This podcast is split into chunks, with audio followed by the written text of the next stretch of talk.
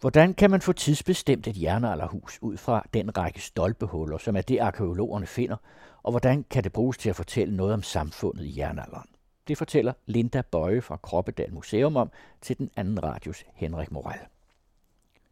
Linda Bøje, museumsinspektør ved Kroppedal Museum. Du har lavet et forskningsprojekt om jernalderens huse. Men øh, vi skal måske lige først få sat øh, Kroppedal på geografisk. Ja, Kroppedal Museum er et statsanerkendt kulturhistorisk museum, som har til huse ude i Vestskoven i Højtostrup. Og øh, vi varetager arkeologien i stort set det, der var det gamle Københavns Amt, altså 16 kommuner omkring København, inklusiv Egedal Kommune. Og det er det geografiske område, der er basis for mit forskningsprojekt. Og hvad er det, projektet går ud på? Projektet tager udgangspunkt i alle de tusindvis af hustomter, som vi finder, når vi er ude på arkeologiske undersøgelser. Vi har jo haft et meget stort udbygning omkring København på grund af infrastruktur og andet, som betyder, at især Københavns Vestegn efterhånden er undersøgt øh, arkeologisk. Og øh, den fede, meget gode jord herude på Vestegnen har tiltrukket mennesker helt tilbage fra stenalderen. Jeg tager mig nu ikke af stenalderen, men jeg tager mig af perioden fra jernalderens begyndelse, fra før romersk jernalder, cirka 540 år 0, og så op til yngre germansk jernalder i 7. og 8. århundrede, altså 750 efter Kristi fødsel. Så det vil sige lige før vikingetiden? Ja, i det her projekt, der indgår vikingetiden ikke, og det gør det ikke, fordi der ændrer husene sig markant, og det er en helt ny historie, der skal fortælles, og det må ligesom være en, en anden øh, person, der tager sig af det, eller også et andet projekt. Men hvad er så målet med dit projekt? Ja, målet med mit projekt, det er at danne en typologi for alle de her mange huse. Det er sådan, at når man står ude på en udgravning, så øh, har vi taget øh, overjorden, altså mulden af, og så har vi den lyse råjord, som ligger blottet. Og i den lyse råjord, der ser man nogle pletter, nedgravninger. Og det er langt de fleste rester af stolpehuller, som hører til en eller anden form for konstruktion. De allerfleste er træskibede langhuse. Det kan også være mindre huse, det kan være gruppehuse, det kan være alt muligt andet, man ser. Men vi har alle de her huse, som vi efterhånden er rigtig gode til at sætte sammen. Vi ved, hvordan husene ser ud. Men det vi mangler, det er nogen til at fortælle os, hvor gamle de er, og hvilke huse, der hører sammen. Og øh, det har sådan set været det, der var udgangspunktet her. Det er, at når man har et stort område, hvor man har tusindvis af huse, så vil man også gerne vide, hvilke huse har stået der på samme tid, hvilke huse er med til at danne gårde, er med til at danne måske landsbyer, eller hvordan så landsbyen ud på det tidspunkt, de her huse lå. Og det har været målet med det her projekt.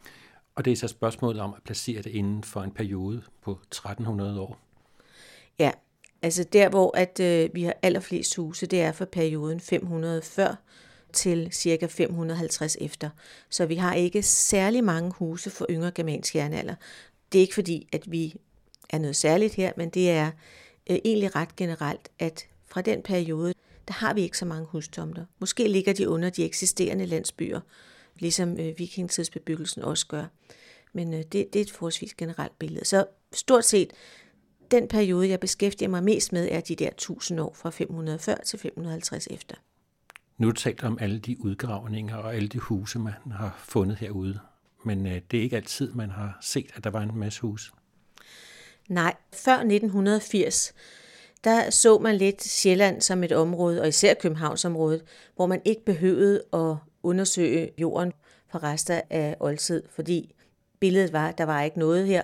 Og da man lærte at trække muljorden af med gravemaskiner, så var det også det, det var meget nemmere at se husene i Vestjylland i det lyse sand, end det var her på den fede, lidt mere brune lerjord, som vi har her.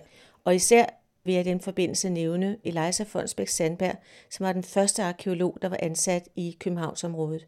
Hun gjorde en fantastisk indsats for at få afdækket især Vestegnens meget rige lerjord, og fandt ud af især her, at der var meget, meget tæt oldtidsbebyggelse.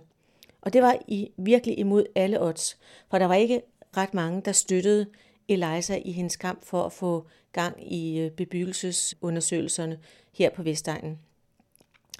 Tidligere havde Nationalmuseets folk jo stået og kigget ud over området og sagt, jamen her, der er ikke noget at komme efter. Der var jo heller ikke nogen synlige fortidsminder mere. Det viser sig jo så, at mange af de stendyser og jættestuer, der har været i området, der havde de lokale bønder solgt stenene, og de ligger nu, de sten, under Roskilde Landevej og under jernbanen til Roskilde som skærver. Der har man simpelthen brugt det at hugge dem op. Der har vi øh, fine billeder af, hvor at, øh, der simpelthen bliver solgt sten til de første byggeprojekter herude. Men hele det her billede med, hvor svært det har været at få gang i de arkeologiske undersøgelser, det kæmper vi måske en lille smule med stadigvæk. Det at være anerkendt for den bebyggelsesforskning, der er her. Og noget af, af det, der gør, at det stadigvæk også er svært at blive anerkendt for den bebyggelse, der er her, det er, at man her i det her område i mange, mange år har bygget sin huse på en anden måde, end man gør det i Jylland eller andre steder.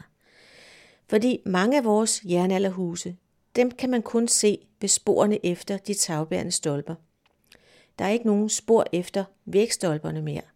Og det har man sådan sagt, hvad skal vi med alle de vægløse huse, og se dem som huse, der er dårligt bevaret.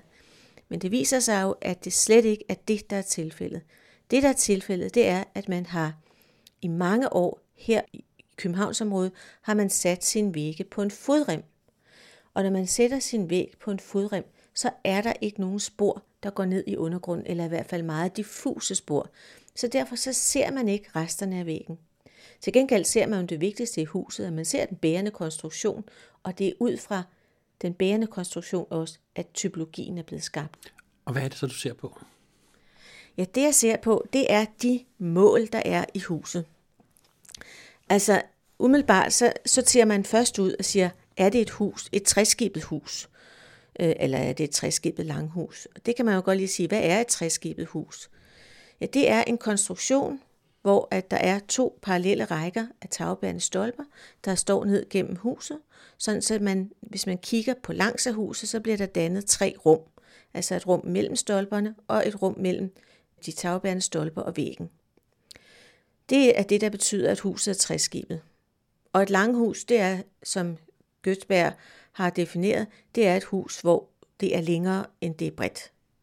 Det er forholdsvis klart og enkelt. Så når man har et hus af den type, så indgår de i min undersøgelse. Når vi har alle de her mange huse, som er træskibet, så kan man også se på de husplaner, vi har, at der er forskellige typer. At de simpelthen ikke er ens igennem de her mange år. Det er ikke sådan så, som i dag, hvor husene ændrer sig inden for en, en periode på måske bare 30 år. Men perioden i oldtiden er på flere hundrede år, hvor at man har bygget husene på samme måde. Så kan man jo undre sig over, hvordan kan man i et bare et område som hele Københavnsområdet, som jo er forholdsvis stort, bygge huse på nøjagtig samme måde, for eksempel i førromersk jernalder. Det er jo ikke sådan, at man har haft en bygningskonstruktør, der har kunne komme ud og så bygge huset for en. Sådan er samfundsstrukturen ikke stykket sammen. Man har formentlig bygget sit eget hus. Men hvordan kan man bygge med huse, der er så ens, at man kan lægge dem oven på hinanden, og så er de fuldstændig identiske over et større område.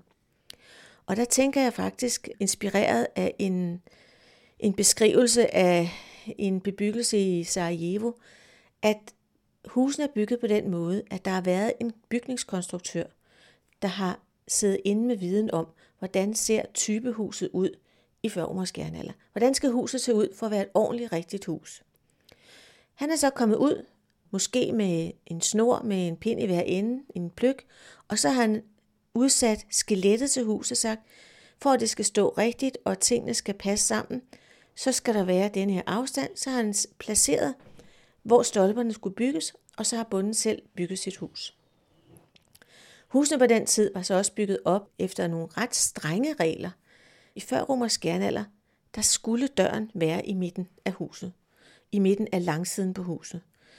Det vil sige, at hvis stallen, hvis man havde mange dyr, og stallen var lang, så sad døren sådan så, at boligområdet var nøjagtigt lige så langt som stallen. Så der har simpelthen været nogle fastlagte regler for, at sådan skulle huset se ud for at være et ordentligt hus i førromersk jernalder. Og nu har jeg så allerede sagt, at huset var delt op i stald i østenden og beboelse i vestenden. Husene på den tid lå stort set altid øst-vest, eller nogle ganske få grader til den ene eller den anden side omkring øst-vest.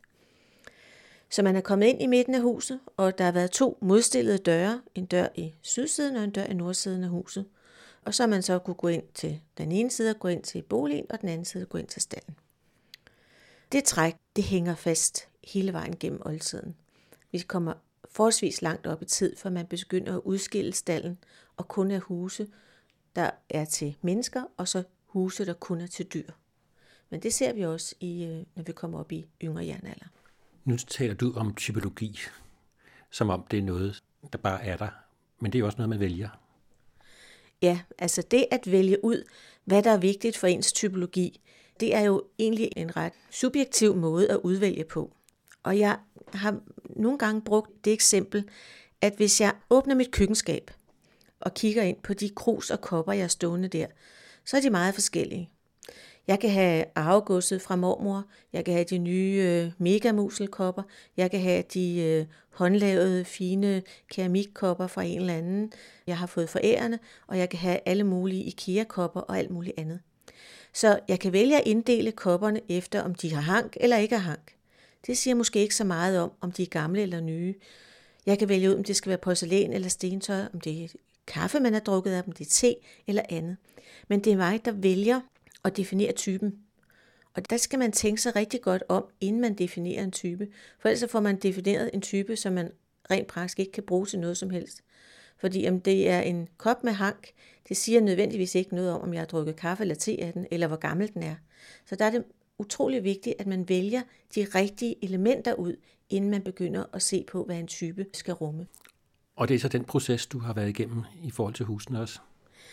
Ja, altså det er det. Jeg har været igennem en lang proces ved at stå med alle de her mange huse, som i sig selv ikke har nogen datering, og sige, okay, hvad definerer dem? Hvad er forskellen på de her huse? Jeg har så lagt dem ind i en database, hvor jeg har skrevet alle tænkelige mål på det her hus op. Jeg har simpelthen taget på vores planer, som er opmålt med GPS og med, med totalstation i sin tid, meget præcist opmålt, og så har jeg målt, hvor, hvor store er afstandene mellem de tagbærende stolper, mellem stolperne og væggen, på langs på tværs. Alt, hvad du overhovedet kan forestille dig af mål, dem har jeg taget på et hus, på alle sammen. I første omgang, der vidste jeg ikke, hvad der var vigtigt. Jeg havde ikke gjort mig noget billede af, hvad er det vigtige i det her hus. For havde jeg vidst det på det tidspunkt, så havde jeg ikke brugt så meget tid og så mange kræfter på at tage alle de mål. Så kunne jeg have nødt med at tage de mål, som jeg efter længere tid fandt ud af var vigtige. Men sådan er arbejdsprocessen nogle gange, at man indimellem må lave noget arbejde, som viser sig at være måske ikke ubrugeligt, men i hvert fald ikke noget, man bruger ret meget. For at vælge ud, hvad der var vigtigt, der gjorde jeg egentlig det, at jeg tog rigtig mange husplaner og brugte hele mit gulv i stuen og lagde alle husplanerne ud og kiggede på dem for at se, er der noget her, der virker ens, er der noget, der adskiller. Og er det noget, vi kan finde, når vi kigger i databasen. I database kan man heldigvis stille en hel masse spørgsmål, og man kan definere, hvad det er, man kigger efter. Så der begyndte jeg at stille spørgsmål og sige, jeg vil godt se alle de huse, der er bredere end 3 meter, eller er mellem 2,5 meter og 3 meter, eller de skal være, deres smitterum skal være 4 meter langt. Hvad er det så, man får? Og så er det med at se på, okay, der fik jeg en eller anden gruppe huse på, på 30 huse. Ligner de hinanden? Er der noget her? Nej, det gjorde de måske ikke, eller det gjorde de.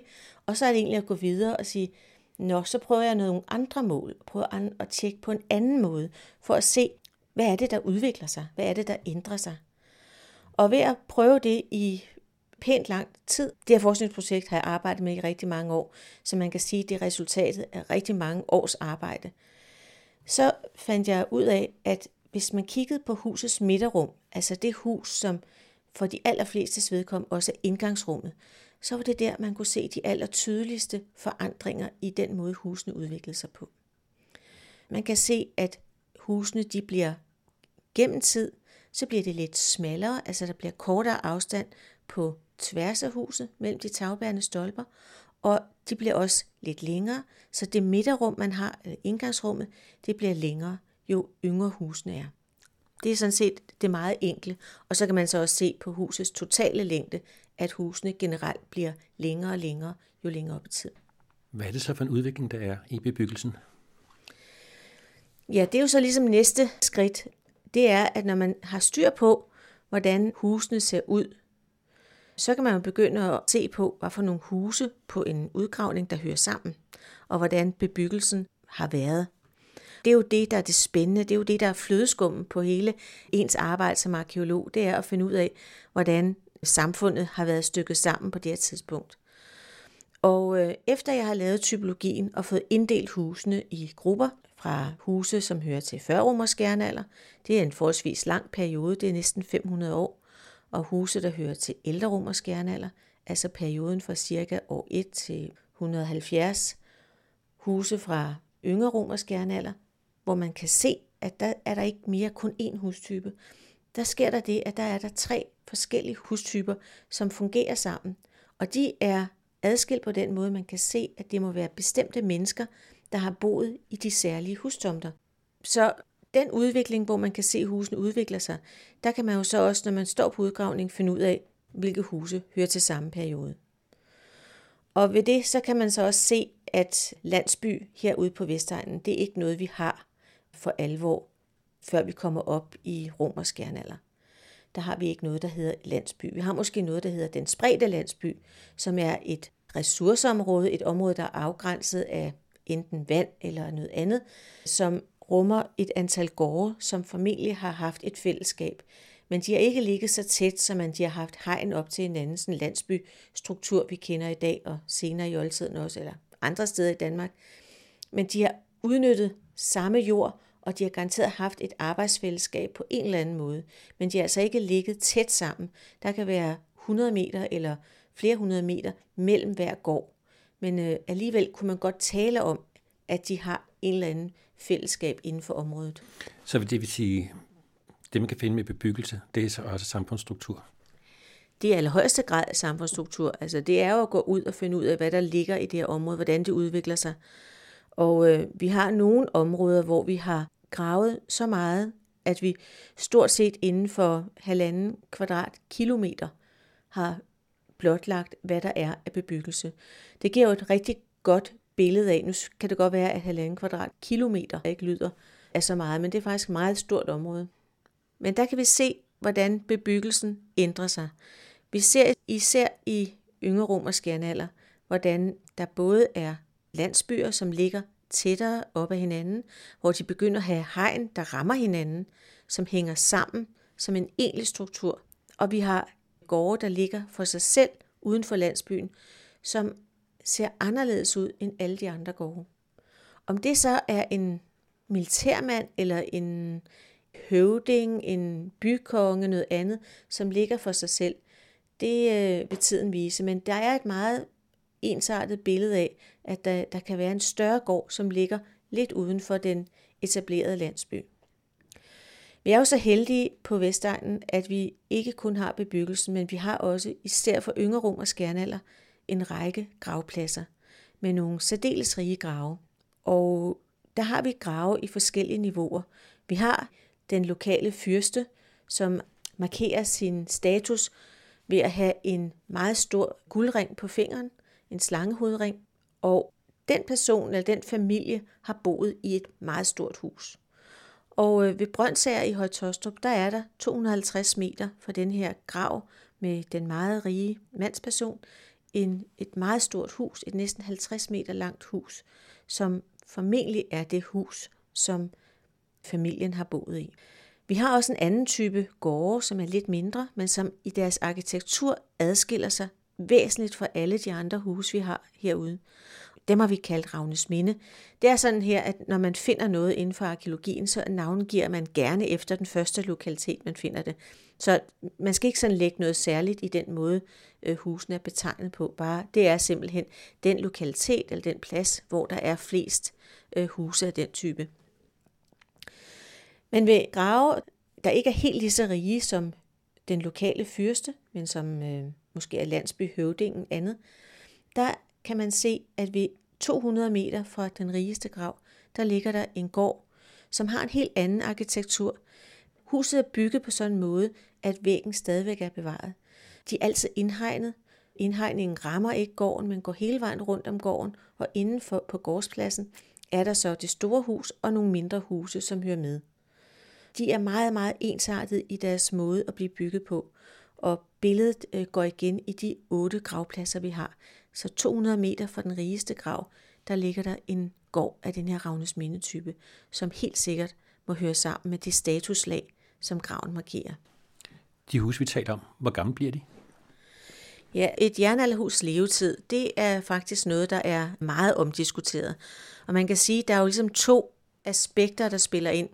Er der nogle fysiske forhold, der gør, at huset står i en eller anden bestemt periode, eller er der andre forhold, der bestemmer, hvor lang tid huset kan stå? Og med det mener jeg, er der noget, der gør, at et hus, når ham, der har bygget huset, er død, bliver efterladt eller brændt af? Og det er der faktisk noget, der tyder på. Vi finder jo nogle brandtomter, hvor huset er helt, det er tydeligt, huset er brændt af, men der er intet tilbage i det. Det vil sige, det er ikke en ildebrand, der er sket ved, øh, at der er gået ild i noget, og familien er indebrændt, og dyrene ligger i stallen, som vi også ser andre steder i Danmark.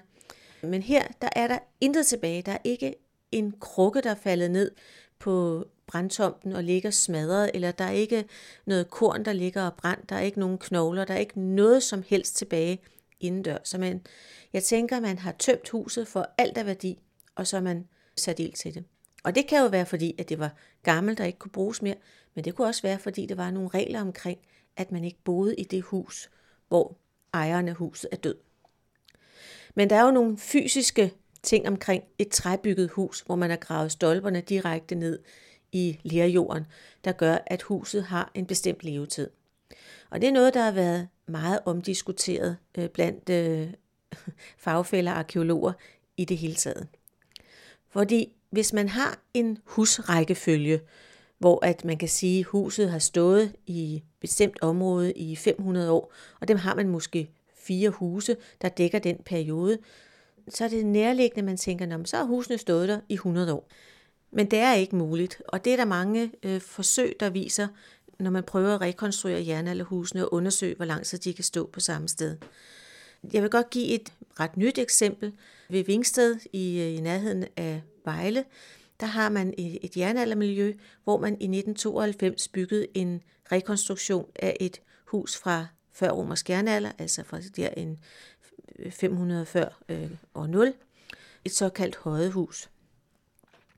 Det var bygget øh, med store, solide stolper, men da man her sidste år i 2018 gravede ned for at se, hvordan de stolper havde det, så var der ikke noget tilbage nede i stolpehullet. Der hvor at det der er over jorden, der er iltet, det bryder med det, der ikke er iltet. Der går forrødelsesprocessen for alvor i gang, og det var tydeligt at se, at der var absolut intet tilbage af stolpen. Og det her det er ikke et enestående tilfælde, det er et helt fast billede på, at husene har stået maks 30 år, i hvert fald for ældre jernalder. Måske hvis stolperne er meget tykke, meget kraftige, kan man lægge nogle ganske få år til, men vi taler altså ikke om, at et hus på nogen tænkelig måde har kunne stå i, i 100 år. Der er også et, et gammelt eksempel med husene nede for Trelleborg, hvor man har bygget en rekonstruktion af et såkaldt Trelleborghus fra vikingetid.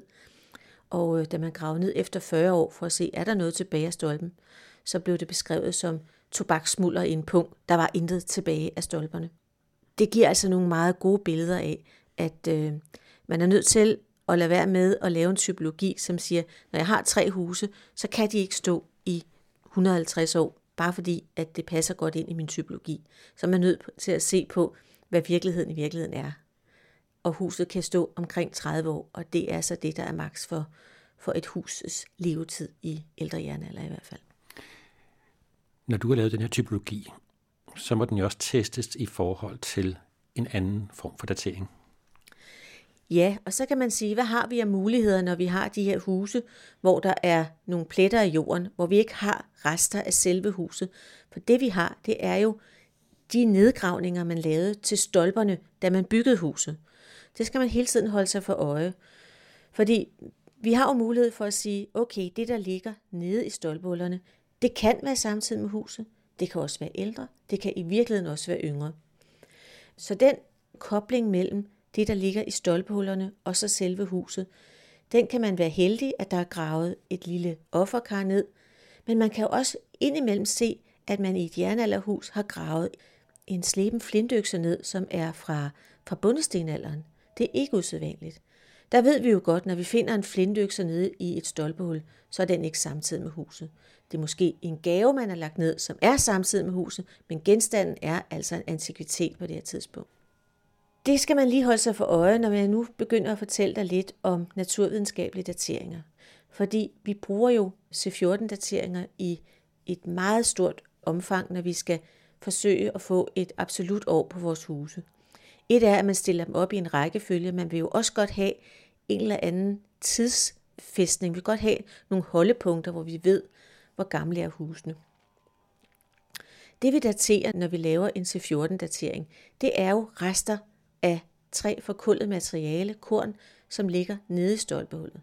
Og det korn, det kan jo være mange tusind år ældre, det kan også bare være 200 år ældre, og det kan også være samtidig med huset. Eller det kan være kommet ned ved et tilfælde ved en mus eller noget andet på et senere tidspunkt.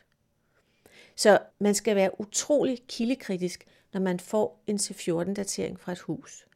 Og øh, den måde, vi nu gør i dag, det er, at vi accepterer jo ikke rigtig dateringer på et hus, hvor der ikke er mindst tre dateringer for samme hus, som nogenlunde falder inden for en eller anden statistisk usikkerhed, og sige, okay, vi er et eller andet sted omkring før romersk jernalder eller ældre romersk jernalder, altså i en eller anden forholdsvis bred periode. Men igen her, der vil jeg jo være utrolig skeptisk, hver gang jeg har en datering, som ikke passer med min typologi. Forstået på den måde, at der er rigtig mange muligheder for, at en C14-datering kan være behæftet med en eller anden fejl. Ikke at C14-dateringen er forkert, fordi C14-datering daterer jo det stykke træ eller det korn, som er blevet dateret. Det er bare sammenhængen mellem kornet og huset, som man skal være skeptisk overfor. Eller træet og huset.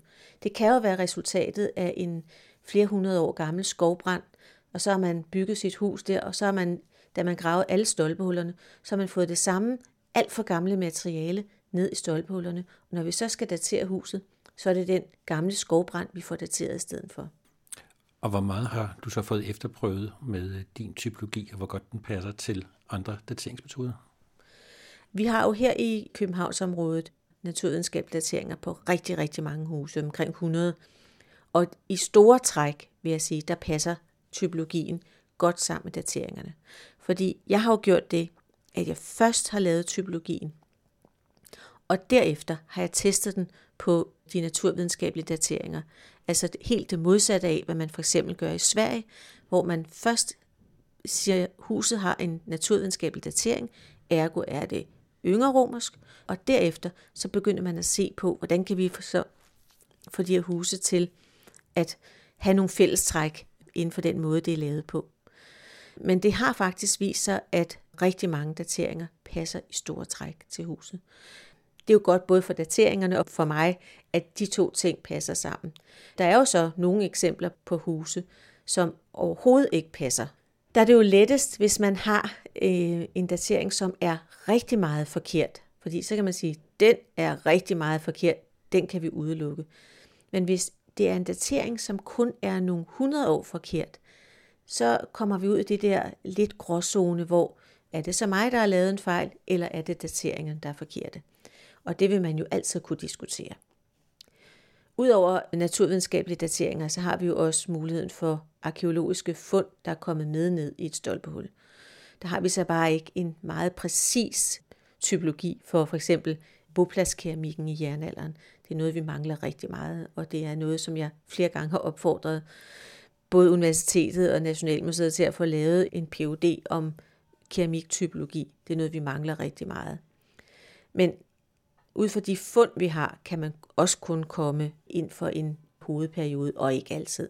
For keramikken på bopladsen er tit ret ukarakteristisk, så det vil være sådan lidt at putte fingrene i munden og tage den op i luften og sige, ja, hvor er vi henne i, i, i tid og rum med det her stykke sideskov for et eller andet tilfældigt forrådskar. Det er meget svært at komme meget tættere på det. Det skal der i hvert fald være nogen, der kigger meget nøje på, før vi andre kan bruge viden om det. Hvis der nu bliver lavet en ny udgravning her på Vestegnen. Hvad kan man så bruge din typologi til i praksis? Vi har jo hele tiden udgravninger i gang. Lige nu har vi flere arkeologiske udgravninger i gang, selvom at det er frostvær og der ligger sne på markerne. Men så har man mulighed for at tage mit schema ud og sige først, er det et træskibet langhus, der ligger her? Tjek, ja det er det. Har det vægstolper og tagbærende stolper? Nej, så går vi ikke den vej i skemaet. Men til gengæld så følger man så målene hen og siger, hvor langt er midterrummet? Når det er 6 meter langt, og hvor bredt er midterrummet? Jamen det er 1,9 meter bredt. Jamen så kan man faktisk allerede ved at have de to mål for midterrummet gå ned og sige, jamen så er vi i 5. 6. århundrede efter Kristi fødsel. Det lyder også som om beskrivelserne af udgravningerne, de bliver mere standardiseret på den måde. Det kan man selvfølgelig frygte, men det vi gør, når vi er ude på en udgravning, det er jo, at vi laver en total ødelæggelse af det, der er der, forud for, at dem, der kommer og bygger huset, laver den endelige ødelæggelse. Men det vi gør, det er, at vi dokumenterer, hvad det er, vi ser, og hvad der ligger på stedet. Så vi vil stadigvæk foretage den samme grundige dokumentation. Fordi et er, at der er en typologi nu, som dækker de her tusind år, men det er jo ikke det samme som, at man ikke på et eller andet tidspunkt kan finde ud af at forfine typologien, og lige pludselig se på nogle mål, nogle udviklinger, måden øh, et eller andet i huset er lavet på, som kan gøre typologien bedre. Og jeg kan da også allerede nu sige, at der er der noget, hvor jeg kan se inden for kort tid, eller hvis man arbejder mere med det, så kan man måske dele husene for før romersk jernalder op i to grupper. Det har bare ikke ligget inden for det, jeg har kunne lave på den her tid, jeg har haft til det. Hvad er så det næste skridt herfra? Altså herfra, fra min stol vil det være, at, at når typologien er publiceret, og så gå videre med at arbejde med bosættelsesmønstre i området. Men man kan sige, at fremtiden for bopladsforskningen, den er jo ikke kun afhængig af, hvad vi foretager os her på museet, men den er jo i høj grad også afhængig af den museumslov, vi er underlagt, og de regler og retningslinjer, som vi er underlagt af Slots- og Kulturstyrelsen.